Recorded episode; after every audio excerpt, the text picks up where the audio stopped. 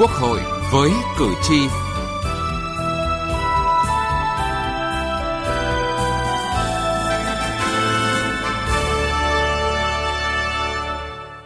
Xin kính chào quý vị và các bạn. Thưa quý vị và các bạn, năm 2020, do tác động tiêu cực của thiên tai, dịch bệnh, cân đối thu chi ngân sách nhà nước gặp nhiều khó khăn, thu ngân sách trung ương không đạt dự toán, bộ chi ngân sách nhà nước tăng so với dự toán.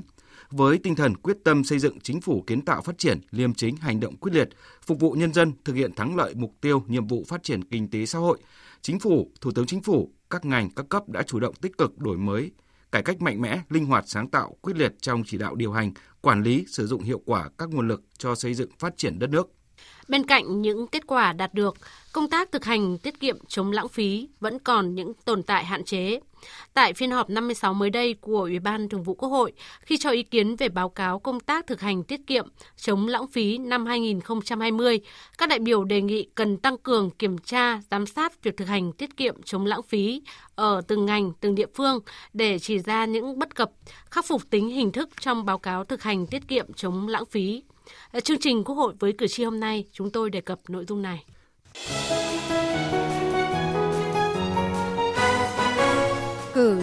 Lên tiếng.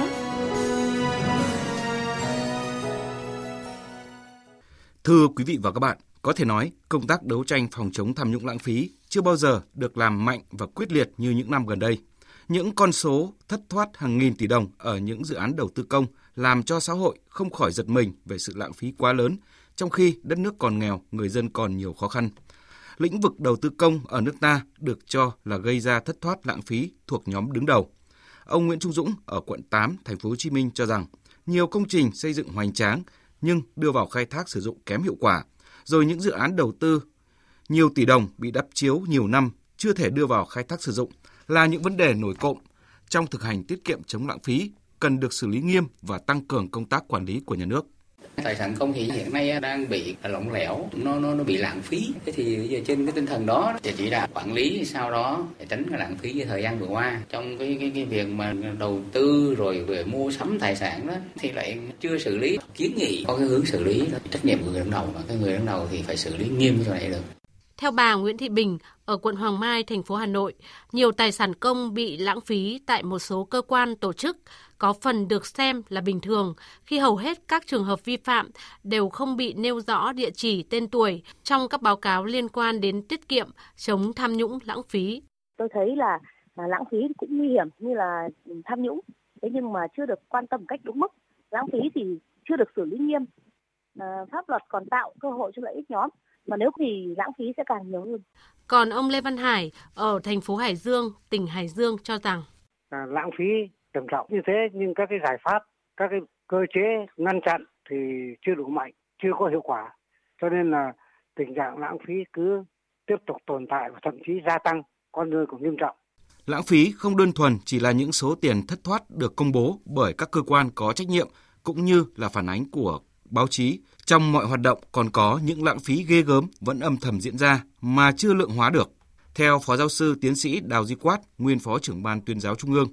thực hành tiết kiệm chống lãng phí đã được luật hóa, song trên thực tế vẫn còn nhiều cá nhân, cơ quan tổ chức xem nhẹ. Nhiều vụ lãng phí bị phát hiện lại không được xử lý nghiêm. Thì vào các ngành thì chúng ta thấy cái lãng phí thất thoát đến các công trình hàng nghìn tỷ. Cái thất thoát. Thế nào? Mà vẫn không thấy cái, cái quy trách nhiệm mà chúng ta thấy rất, rất chậm. Tiết kiệm và chống lãng phí này vẫn phải đặt nó như luật sách hợp đồng và cái gốc là phải tăng cường cái giao quyền rồi như trách nhiệm của người đứng đầu và cái hệ thống giám sát quyền lực. Từng chủ trương phải thực hiện cái giám sát đến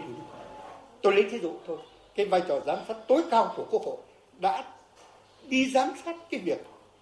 thực hiện cái tiết kiệm chống lãng phí của từng ngành, từng lĩnh vực thế nào quy được đến đâu xử được đến đâu. Nếu quốc hội thực hiện tốt cái vai trò cơ quan giám sát tối cao này câu hỏi hãy làm cái việc ấy mà sẽ đi đến cùng.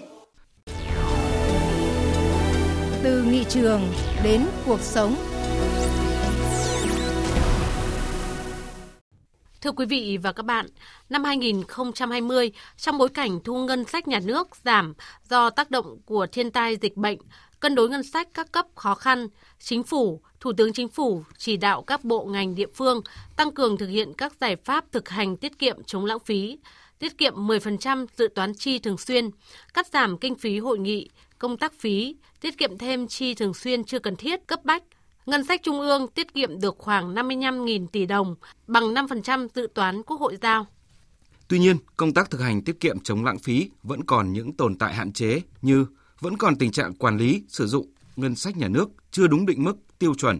chế độ ở một số cơ quan đơn vị, một số bộ ngành, địa phương, tập đoàn, tổng công ty chậm ban hành chương trình thực hành tiết kiệm chống lãng phí, thể hiện sự thiếu ý thức, trách nhiệm chưa cao trong chấp hành luật thực hành tiết kiệm chống lãng phí, làm ảnh hưởng đến công tác tổng kết đánh giá và kết quả thực hiện chống lãng phí chung của cả nước. Báo cáo thẩm tra công tác thực hành tiết kiệm chống lãng phí năm 2020 của Ủy ban Tài chính Ngân sách Quốc hội cũng chỉ rõ, tồn tại hạn chế yếu kém trong công tác lãng phí vẫn còn chỉ ra chung chung, thiếu địa chỉ và thiếu tính phản biện. Điều đó rõ ràng chưa bám sát tinh thần chỉ đạo của chính phủ, quốc hội là bộ ngành nào yếu kém, địa phương nào sai phạm phải phê bình kỷ luật rất rõ ràng và minh bạch. Cụ thể, luật đã định chính phủ chú trọng ban hành sớm chương trình thực hành tiết kiệm chống lãng phí ngay từ đầu năm 2020, nhưng một số tỉnh, bộ, ngành đến tháng 4, tháng 5 năm 2020, thậm chí có nơi đến tháng 9 mới ban hành chương trình. Khi chính phủ tổng hợp báo cáo, còn hai tỉnh thành chưa gửi báo cáo kết quả thực hành tiết kiệm chống lãng phí. Một số báo cáo còn hình thức chưa đánh giá đầy đủ kết quả. Một số bộ ngành chưa thực hiện chấm điểm theo quy định. Đó là chưa kể nhiều nơi thực hiện chưa đúng, chưa đủ gây lãng phí hay còn để xảy ra sai phạm gây thất thoát, bị xử lý hình sự dẫn đến mất tiền, mất cán bộ. Hay tình trạng chây ý việc trả lại trụ sở cũ, dù nêu ra nhiều lần, thậm chí điểm danh cụ thể, nhưng hiện tại có bộ, cơ quan trung ương được đầu tư trụ sở mới nhưng vẫn giữ trụ sở cũ để bố trí cho đơn vị thuộc phạm vi quản lý tiếp tục sử dụng mà chưa nêu rõ lý do. Tại sao tồn tại hạn chế vừa nêu vẫn bị gọi tên khi bàn thảo báo cáo thường niên về kết quả thực hành tiết kiệm chống lãng phí hàng năm? Một trong các nguyên nhân được chỉ ra là công tác triển khai chỉ đạo tại một số bộ ngành địa phương chậm. Việc xác định xử lý trách nhiệm đối với cá nhân tập thể và người đứng đầu cơ quan đơn vị vi phạm luật thực hành tiết kiệm chống lãng phí chưa thực hiện hiệu quả nhấn mạnh tính hình thức trong việc làm báo cáo về thực hành tiết kiệm chống lãng phí của một số bộ ngành địa phương. Bà Lê Thị Nga, chủ nhiệm Ủy ban Tư pháp của Quốc hội cho rằng, một số báo cáo không nêu cụ thể số liệu, chưa đánh giá so sánh với chỉ tiêu đề ra, đánh giá còn chung chung. Cách làm báo cáo và kỷ luật báo cáo như vậy là không nghiêm. Do đó, chính phủ phải cố gắng và phải phê bình nghiêm khắc những đơn vị lập chương trình thực hành tiết kiệm chống lãng phí, đặc biệt xử lý nghiêm tình trạng gây lãng phí một số loại tài nguyên như khoáng sản, đất đai, rừng, nước.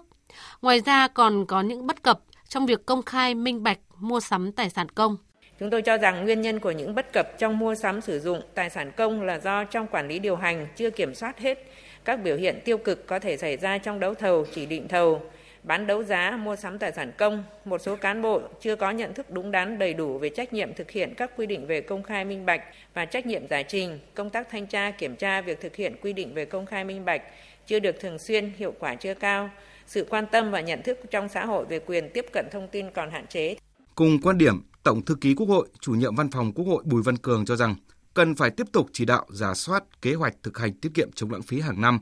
và phải có kế hoạch rất sớm nếu lập kế hoạch muộn sẽ không có ý nghĩa. Ở từng ngành, từng địa phương, cơ sở đơn vị và tất cả các khâu, các lĩnh vực đều cần có kế hoạch thực hành tiết kiệm chống lãng phí. Đồng thời,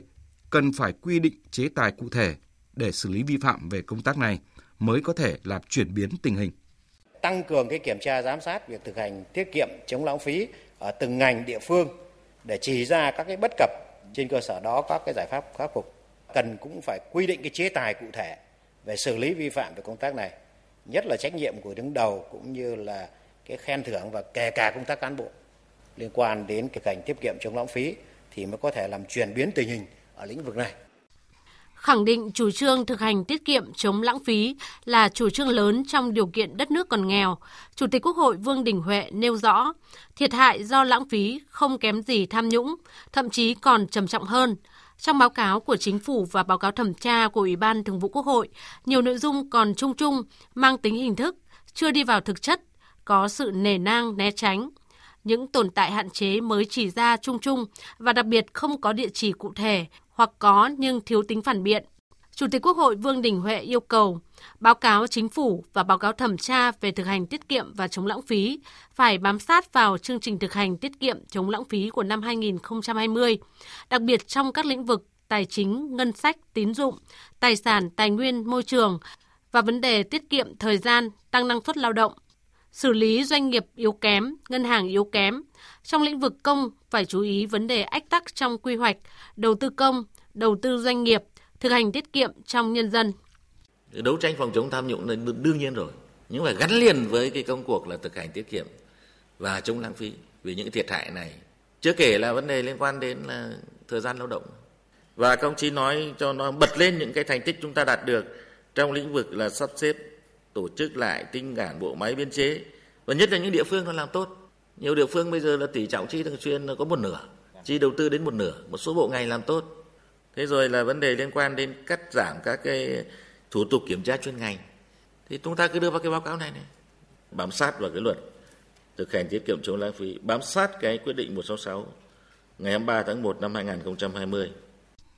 để thực hành tiết kiệm chống lãng phí và sử dụng hiệu quả tài sản công Việc hoàn thiện hệ thống pháp luật là cần thiết nhưng điều quan trọng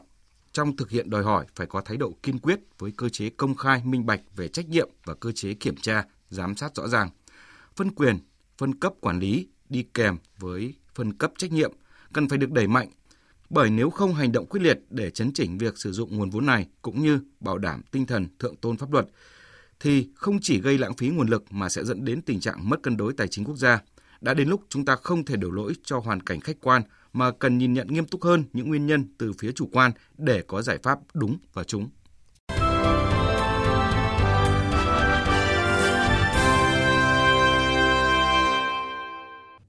Thưa quý vị và các bạn, thẩm tra báo cáo công tác thực hành tiết kiệm chống lãng phí của Ủy ban Tài chính Ngân sách của Quốc hội cũng lưu ý lãng phí nguồn lực do tiến độ thực hiện một số dự án chậm, không giải ngân hết kế hoạch vốn được giao. Kế hoạch vốn nước ngoài năm 2020 chưa giải ngân khoảng 30.000 tỷ đồng, vốn trong nước khoảng 81.200 tỷ đồng. Phân bổ thẩm định, giao, điều chỉnh dự toán chi đầu tư còn chậm. Đáng lưu ý, tiến độ giải phóng mặt bằng, giải ngân một số dự án đầu tư trọng điểm rất chậm. Đơn cử như dự án đường cao tốc Bến Lức Long Thành, dự án xây dựng nhà ga T3, cảng hàng không Tân Sơn Nhất,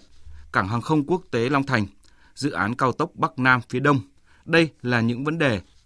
cần sớm khắc phục bởi trong bối cảnh dịch bệnh có diễn biến phức tạp, ảnh hưởng lớn đến tăng trưởng kinh tế. Nguồn vốn đầu tư công là động lực quan trọng cho sự tăng trưởng và phát triển kinh tế xã hội, hỗ trợ hoạt động của các thành phần kinh tế.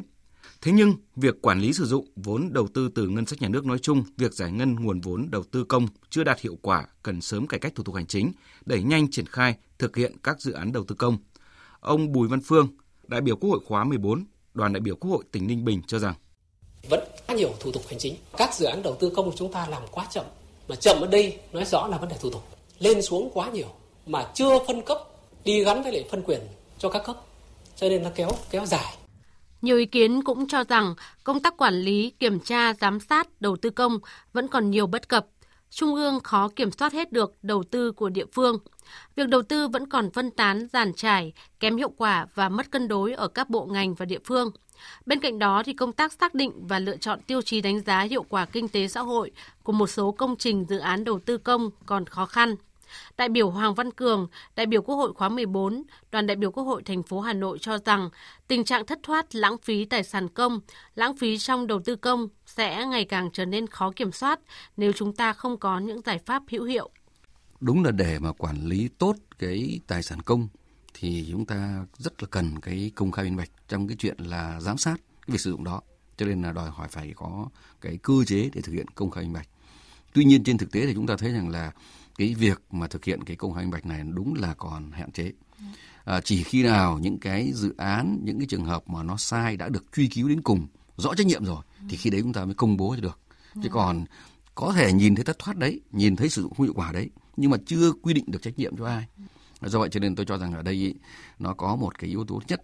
là chúng ta quy trách nhiệm nó chưa được được tốt. À, yếu tố thứ hai là quan trọng hơn ấy là tôi cho rằng không phải chờ đến lúc mà nó xảy ra thất thoát rồi chúng ta mới công khai. Mà cái công khai quan trọng hơn là phải công khai trước khi chúng ta tiến hành triển khai dự án người ta sử dụng cái tài sản đó dự án đầu tư phải công khai thật sự chi tiết. Để tăng cường quản lý giám sát các dự án đầu tư công tránh thất thoát lãng phí đại biểu Nguyễn Ngọc Phương đại biểu Quốc hội khóa 14 đoàn đại biểu Quốc hội tỉnh Quảng Bình đề nghị. Nêu được cụ thể đầu tư công thời gian qua có bao nhiêu đầu tư có hiệu quả? Bao nhiêu đầu tư thua lỗ bao nhiêu dự án cần được xem xét, kiến nghị, điều tra, xem xét và truy tố. Nguyên nhân giải pháp xử lý, tỉnh nào, doanh nghiệp nào là tốt và doanh nghiệp nào là chưa tốt. Có như thế mới xác định được trách nhiệm tổ chức cá nhân để xử lý nghiêm, làm bài học cho tổ chức trong quản lý và ngăn chặn được tình trạng thất thoát lãng phí theo đại biểu Trần Hoàng Ngân, đại biểu Quốc hội khóa 14, đoàn đại biểu Quốc hội thành phố Hồ Chí Minh, qua quyết toán các dự án ở nhiều bộ ngành và địa phương, còn tình trạng lập dự toán còn thiếu căn cứ, chưa sát thực tế và không đầy đủ, chấp hành dự toán còn lòng lẻo, kỷ luật tài chính không nghiêm. Các ý kiến cũng lưu ý khi đốc thúc các dự án về đầu tư công có thể dẫn tới việc dễ bỏ qua mắt xích nào đó trong quy trình, trong thủ tục để có thể nhanh chóng giải ngân vốn đầu tư. Điều này dễ xảy ra những dự án có thể gây thất thoát lãng phí. Do đó, giải pháp quan trọng vẫn là thẩm định, giám sát kỹ lưỡng việc thực hiện.